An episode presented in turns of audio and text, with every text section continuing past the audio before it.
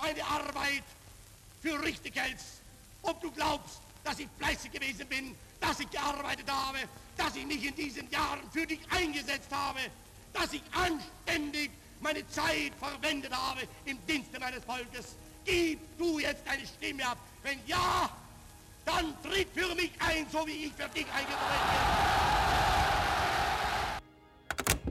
Alonso Alejandro 902 یک مرد جوان به اسم بنیتو موسولینی از ایتالیا به سوئیس فرار می‌کنه تا سربازی نره. بعد از یه مدت زندگی توی سوئیس به سوسیالیسم علاقمند میشه و شروع می‌کنه برای روزنامه های سوسیالیستی اون زمان درباره براندازی خشونت آمیز نظام های پادشاهی اروپا مقاله نوشتن. و همین خاطرم با پلیس سوئیس به مشکل می‌خوره دستگیر میشه و به ایتالیا فرستاده میشه. توی ایتالیا آزاد میشه دوباره به سوئیس برمیگرده دوباره توی سوئیس دستگیر میشه و دوباره به ایتالیا برگرده. برگردونده میشه. در نهایت مجبور میشه دوره سربازیشو تکمیل کنه و حتی یه مدت هم به عنوان مربی مهد کودک مشغول به کار میشه. ولی در نهایت به عنوان یک سوسیالیست دو آتیش کار پیدا می‌کنه. مهارت بالاش در سخنرانی و خبرنگاری باعث میشه ظرف مدت کوتاهی بین سوسیالیستها شهرت و محبوبیت پیدا کنه. موسولینی اوله کار ضد جنگ بوده. به همین خاطر وقتی دولت ایتالیا لیبی رو تبدیل به مستعمره خودش می‌کنه دست به تظاهرات و شورش می‌زنه و دستگیر میشه. دوباره. بعدش پای جنگ جهانی اول به اروپا باز میشه و برای بار دوم موسولینی علیه جنگ و حضور ایتالیا در اون دست به تظاهرات می‌زنه. ولی در همین حین یه ایده خیلی خوب توی ذهنش ترقه می‌زنه. شاید همین جنگ بتونه آغازی بر نابودی های پادشاهی اروپا و روی کار اومدن های سوسیالیستی بشه و در کسری از ثانیه تبدیل به یک جنگ طلب دو آتیشه میشه. اما رفقای سوسیالیستش از این تغییر رویه اصلا خوششون نمیاد و تصمیم می‌گیرن اونو از حزب اخراج کنن. بعد از این اتفاق با خودش فکر می‌کنه. می‌دونی چیه؟ سوسیال موسیال و بیخیال. ما به یک تفکر جدید احتیاج داریم. تفکری که نه بر اساس طبقه های اجتماعی بلکه بر اساس برابری و عدالت بر اساس ملیت و نژاد هر فرده. من تمام اروپا رو تسخیر می‌کنم و تمام مردم ایتالیا رو مثل حکومت امپراتوری روم متحد می‌کنم. اسم این تفکرم می‌ذارم فاشیسم و با اون ایتالیا رو به سمت شکوه و قدرت پیش می‌برم. ایتالیا در زمان جنگ جهانی اول به همراه فرانسه و انگلیس جزو طرف برنده جنگ بود و به خیال خودش می‌تونست کلی سود و غنیمت از این برد به دست بیاره. ولی اصلا اینطوری نشد. علاوه بر این اقتصاد ضعیف و دولت به درد نخور. باعث شد که وقتی موسولینی گفت من می‌تونم همه چیزو درست کنم کلی طرفدار دورش جمع بشه. در سال 1922 به سراغ شاه ایتالیا رفت و بهش گفت منو نخست وزیر این مملکت کن یا خودم خودم رو نخست وزیر می‌کنم. شاه هم ازش پرسید تو با کدوم ارتشت؟ حل من نوکرتم هستم. به همین سادگی اروپا اولین دیکتاتور فاشیست خودش رو پیدا کرد. مرحله بعد نوبت آلمان بود. آلمان در سمت بازنده های جنگ جهانی اول بود و توسط عهدنامه ورسای کاملا ورشکست شد. آلمان ها مجبور شدن بخشی از زمین های کشور رو ببخشن. منطقه غرب آلمان به اسم راینلند رو تخلیه نظامی کنند و تعداد سربازان ارتششون رو به 100 هزار نفر اونم بدون نیروهای هوایی کاهش بدن. و علاوه بر تمام اینها یک مبلغ خیلی خیلی عظیم هم به اروپا بدهکار شدن. تازه هر فرد انگلیسی می‌تونست وسط برلین صاف صاف را برو به هر آلمانی که دلش می‌خواست کف گرگی بزنه. البته این آخری از خودم در بردم ولی خب خیلی هم دور از ذهن نبود. اقتصاد افتضاح و دولت به در نخور رو هم به این ترکیب اضافه کنید و در نهایت می‌تونید ببینید که از این معجون یه مرد کوچولوی خشمگین به اسم آدولف هیتلر در میاد که ادعا می‌کنه می‌تونه همه چیز رو درست کنه. هیتلر در زمان جنگ جهانی اول سرباز و انسانی به شدت وطن پرست بود و شاید بشه گفت هیچ کس در آلمان به اندازه اون از این وضعیت ناراحت نبود. به همین خاطر در سال 1923 با رفقای همفکرش یک رژه نمادین رو در مونیخ راه اندازی می‌کنه و دستگیر میشه. اما محبوبیتش روز به روز بیشتر میشه تا اینکه در سال 1933 رئیس جمهور وقت آلمان یعنی پاول هیندنبرگ اونو به مقام صدر اعظمی میرسونه. هیتلر باور داشت که منجی یگانه آلمانه و خودشیفتگی و قدرت پرستیش اونو تا مرز دیوانگی می‌بره. در نهایت حکومت خودش رو تأسیس می‌کنه و اینطوری اروپا دومین دیکتاتور فاشیست خودش رو پیدا می‌کنه. هیتلر و موسولینی در خیلی از عقاید مشترک بودن اما مهمتر از اون دشمنان مشترکی هم داشتن. به همین خاطر به راحتی با هم کنار اومدن و دنبال متحد گشتن تا اینکه ژاپن رو پیدا کردن. ژاپن در اون زمان شمال چین رو اشغال کرده بود. ژاپن برای 200 سال تمام از دنیا جدا بود تا اینکه آمریکایی‌ها بهش رسیدن و یک سری معاملات تجاری رو باهاش شروع کردن. اما فقط به این قانع نشدن و به همراه چند تا از قدرت‌های غربی چند تا توافقنامه زوری رو با ژاپن امضا کردن و اقتصادش رو به خاک سیاه نشوندن.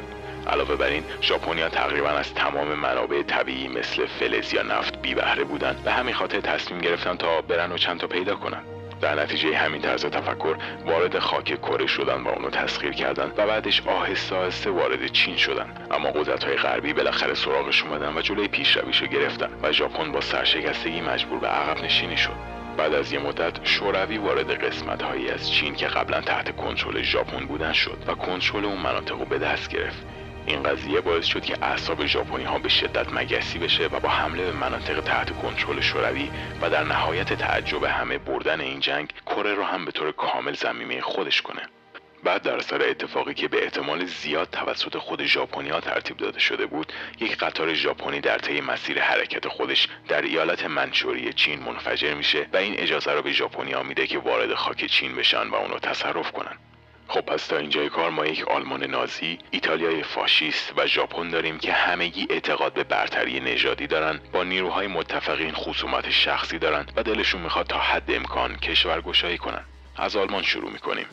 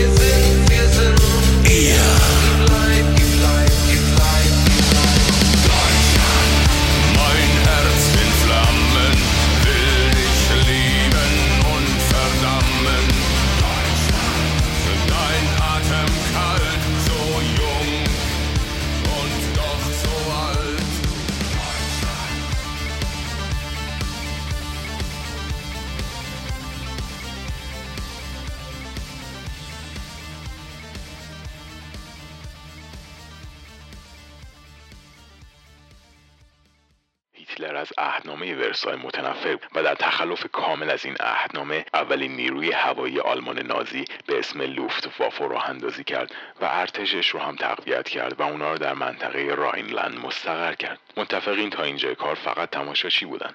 بعد از این حرکت نوبت به مرحله دوم اقدامات هیتلر یعنی افزایش جمعیت آریایی ها رسید. هیتلر برای این کار به سیاست رام روی آورد. به زبون ساده یعنی تصرف تمام دنیا و جایگزین کردن نژاد آریایی به جای بقیه نژادهای پست. متفقین کم کم نگران شدند ولی تصمیم گرفتن برای مقابله با هیتلر از یه سیاست به درد نخور به اسم اپیزمنت یا مماشات استفاده کنند. به زبون خلاصه یعنی تا حد ممکن جلوی زورگویی هیتلر کوتاه بیان و راضی نگهش دارن در نهایت شکست این سیاست بود که منجر به روی کار اومدن چرچیل به عنوان نخست وزیر بریتانیا شد. در سال 1938 ارتش هیتلر به اتریش حمله کرد و بدون هیچ مقاومتی تسخیرش کرد. بعد از این چشم آلمان به چکسلواکی و منطقه سودت دوخته شد. کوههای سودت بخشی از چکسلواکی بودند که تقریبا 3 میلیون آلمانی زبان درش زندگی می‌کرد. در 29 مارچ سال 1938 نماینده آلمانی سودت در مجلس چکسلواکی خواستار استقلال شد و همزمان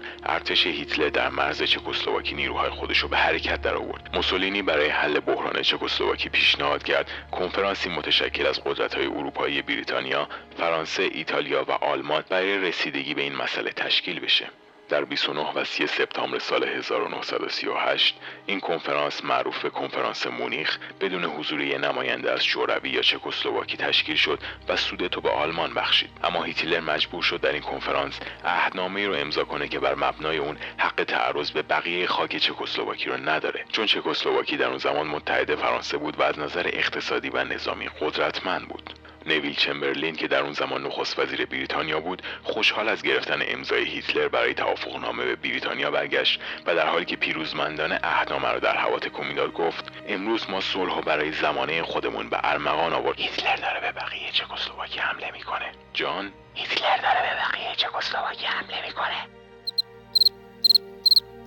تا 16 مارچ سال 1939 هیتلر قسمت اعظم این کشور را زمینه خاک آلمان می‌کنه و بخش کوچیکی هم که اقلیت های مجارستانی و لهستانی داخلی زندگی می‌کردن زمینه مجارستان و لهستان میشن. با این وضعیت جمهوری چکسلواکی دومین کشوری بود که بعد از تصرف اتریش به اشغال آلمان نازی در اومد. این وسط موسولینی هم شدیدا دنبال کشورگشایی بود و با خودش فکر کرد. یعنی واقعا هیچ کشوری نیست که مردمش انقدر عقب افتاده باشن که بخوان با چماق و سنگ به تانکای من حمله کنن با این طرز تفکر روی نقشه گشت و گشت تا اتیوپی رو پیدا کرد. بعدش هم 400 هزار سرباز رو برای تصرف این کشور اعزام کرد. از نوامبر سال 1935 مارشال پیترو فرماندهی این عملیات رو بر عهده گرفت و با فرمان بمباران استفاده از اسلحه های شیمیایی مثل گاز خردل و مسموم کردن منابع آب اتیوپی رو تصرف کرد. البته این نکته رو نباید فراموش کنیم که ارتش ایتالیا قبلتر در سال 1896 به اتیوپی حمله کرده بود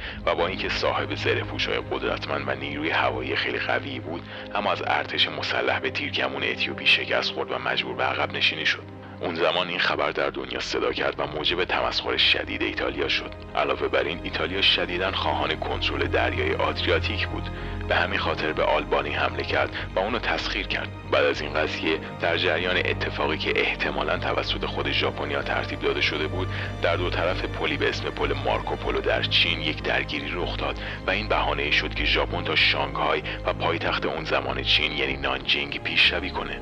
در این دوره سربازان ارتش سلطنتی ژاپن صدها هزار نفر از اهالی شهر رو می‌کشن یا زنده به گور می‌کنن و 20 تا 80 هزار زن رو مورد تجاوز جنسی قرار میدن. آمار رسمی دولت چین این رقم حدود 300 هزار نفر ذکر می‌کنه. دو سال بعد آلمان و ایتالیا یک پیمان نظامی و سیاسی به اسم اتحاد فولاد رو امضا می‌کنن. بعد از این اتفاق هیتلر چشمای خودش رو به لهستان میدوزه. اما این دفعه بریتانیا و فرانسه به طور جدی به هیتلر اختار میدن که در صورت تجاوز به خاک لهستان علیهش اعلام جنگ می‌کنن. هیتلر دلش می‌خواست با ورود به خاک لهستان تا مرز شوروی پیشروی کنه. ولی در عین حال هم دلش نمی‌خواست در دو جبهه شرق و غرب مبارزه کنه. به همین دلیل در سال 1939 یک پیمان به اسم پیمان عدم تجاوز یا پیمان مولوتوف ریبنتروف با استالین که رهبر وقت شوروی بود امضا می‌کنه و قرار می‌ذارن با هم به لهستان حمله کنن و خاکش رو بین خودشون تقسیم کنن. این اتفاق باعث میشه کرکوپر غرب بریزه و در طی یک حمله ناگهانی در اول سپتامبر سال 1939 آلمان وارد خاک لهستان میشه. بریتانیا و فرانسه هم علیه آلمان اعلام جنگ می‌کنن. سربازان لهستانی شجاعانه تا آخرین لحظه مبارزه می‌کنن اما اصلا نمی‌تونن در مقابل دو ابرقدرت شوروی و آلمانی ایستادگی کنن. اینجای تاریخ یعنی از اکتبر سال 1939 تا مارچ 1940 یک دوره 6 ماه به اسم فونیوار یا جنگ علکی نامگذاری شده. چون در طی این مدت هیچ کدوم از دو طرف هیچ کاری نمی‌کنن. در این زمان فرانسه مفتخر به پیروزی در جنگ جهانی اول همچنان سربازانش را با اسب جابجا می‌کرد. پیام های مهم ارتشی و نظامی رو به جای رادیو با موتورسیکلت و دوچرخه میفرستاد و نیروهای نظامی فشل و به درد نخوری داشت. ارتش فرانسه بعد این مدت یک دیوار دفاعی در مرز خودش و آلمان کشید ولی به خودش زحمت نداد که اونو تا کانال انگلیس امتداد بده. علاوه بر این از ترس تلافی آلمان ها حملات توپخانه و هوایی نمی‌کرد.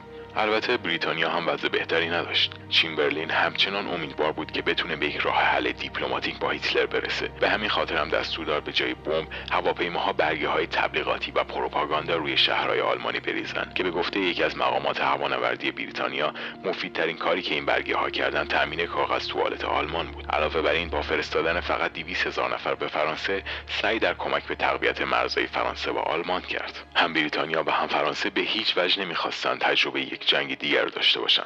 به همین خاطر نگاهشون رو به نروژ دوختن. در اون زمان سوئد از طریق نروژ به آلمان سنگ آهن صادر می‌کرد. بریتانیا ازشون تقاضا کرد که لطفا این کار متوقف کنن ولی هر دو کشور این تقاضا رو رد کردند. در همین زمان شوروی وارد خاک فنلاند شد. بریتانیا و فرانسه هم دوباره گفتن نظرتون چیه که ما از طریق نروژ و سوئد بریم کمک رفیقتون فنلاند؟ این وسط مسط هم یه 4 5 کیلو آهن از اون معادنتون برداریم.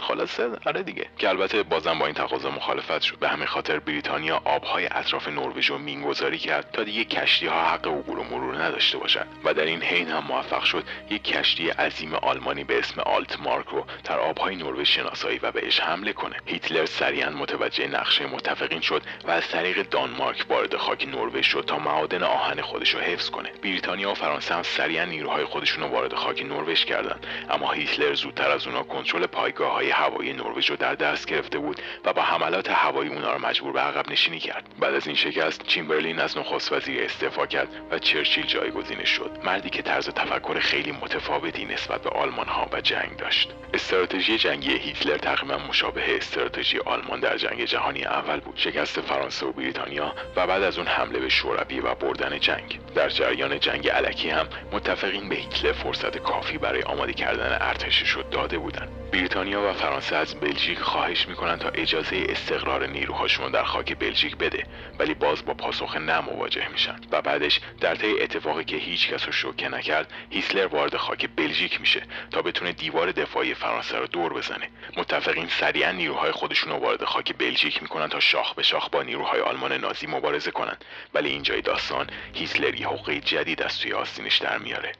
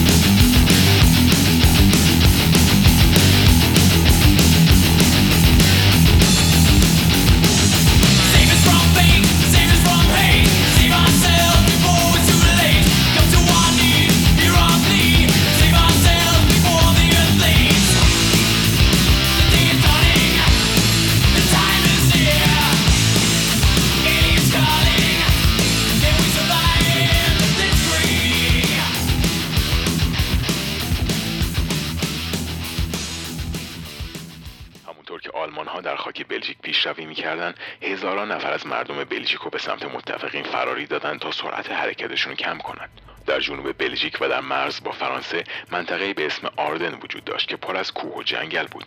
فرانسوی ها فکر می‌کردن این منطقه برای هیتلر غیر قابل نفوذه.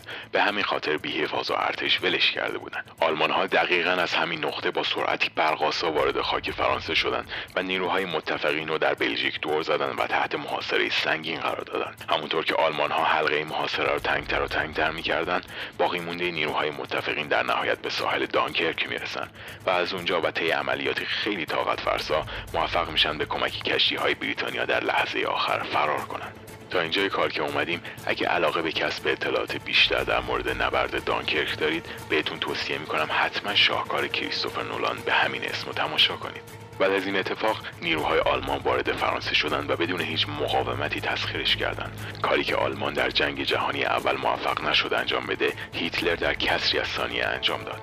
هیتلر امیدوار بود که بعد از تسخیر فرانسه بریتانیا هم از مقاومت دست بکشه و تسلیم بشه. اما این اتفاق نیفتاد به همین خاطر سعی کرد از طریق بازی های روانی تسلیمشون کنه. بریتانیا الان در اروپا تنهاست و هیتلر می‌خواست این نکته رو با شدت هرچه تمامتر بهش گوشزد کنه. اول از همه قبل از اینکه هیتلر فرانسه رو بگیره ایتالیا علیه بریتانیا اعلام جنگ می‌کنه. بعد از تسخیر فرانسه هم هیتلر تمامی مناطق ساحلی فرانسه رو تسخیر می‌کنه. اما به فرانسوی ها اجازه میده که به عنوان یک عروسک تحت فرمان آلمان آزاد باشند اینطوری به نظر می رسید که رفیق گرمابه و گلستان بریتانیا تصمیم به تغییر جبهه به صورت داوطلبانه گرفته.